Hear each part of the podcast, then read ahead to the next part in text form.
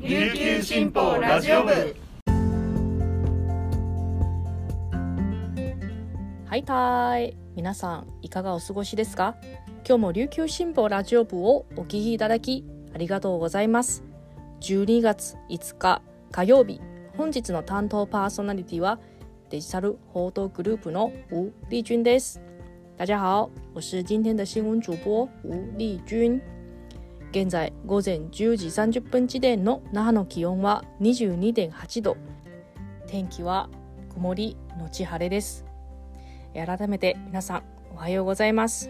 大家早12月に入りましてですね、えー、毎日なんか忙しく過ごしているような感じもします。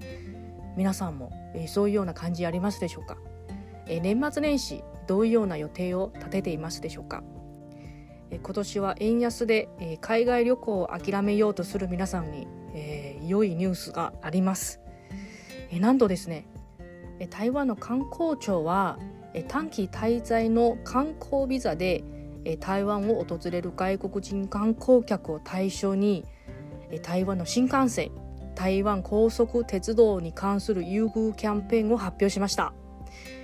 その内容は何かっていうとですねこの指定のサイトで特定区間の片道乗車券を2枚同時に予約すれば1枚分の運賃が無料になるということですただしですねその目的地は台湾の中南部台中台南高尾などなどにしないといけないという、縛りもあります。キャンペーンはですねすで、に始まっていまして、来年の5月31日までとなっています。え、この年末年始、え、台湾に行けない皆さん、えー、ぜひともキャンペーンが終わるまで台湾遊びに来てください。はい、それではこの時間までに入った沖縄のニュースをお届けします。はじめのニュースです鹿児島県屋久島沖の米空軍輸送機 CV22 オスプレイ墜落事故で在日米軍は4日自衛隊との海中捜索により機体の胴体部分とともに搭乗員5人の遺体を発見しました。うち2人を引き上げ米軍は5日以降残る3人も収容する方針です。墜落機には8人が乗っており事故の死者は計6人となりました。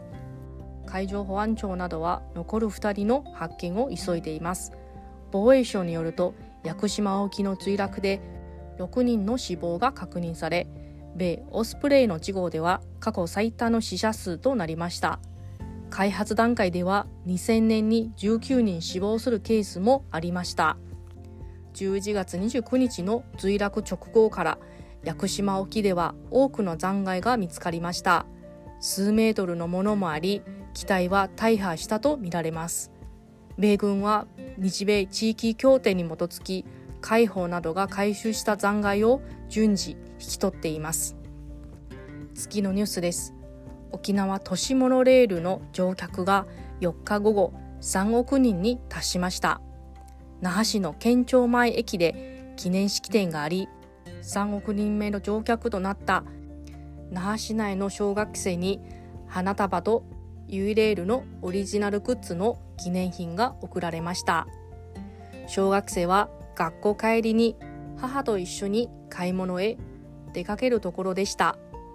母はユイレールは時間通りで子供たちと乗るときは形式を楽しんでいると語りました。ユイレールは2003年に開通しました。1億人突破は2814日。1億人から2億人突破は2358日。約6年6ヶ月かかりました。2億人から3億人の突破は2270日約6年2ヶ月で達成しました。最後のニュースです。トラック輸送関連の県内企業6社が連携し女性運転手の仕事ぶりを伝えるカレンダー2024沖縄トラガールを作成しました。技能を競う全国大会で好成績を残すなど活躍している県内の女性運転手について多くの人に知ってもらうことが目的です。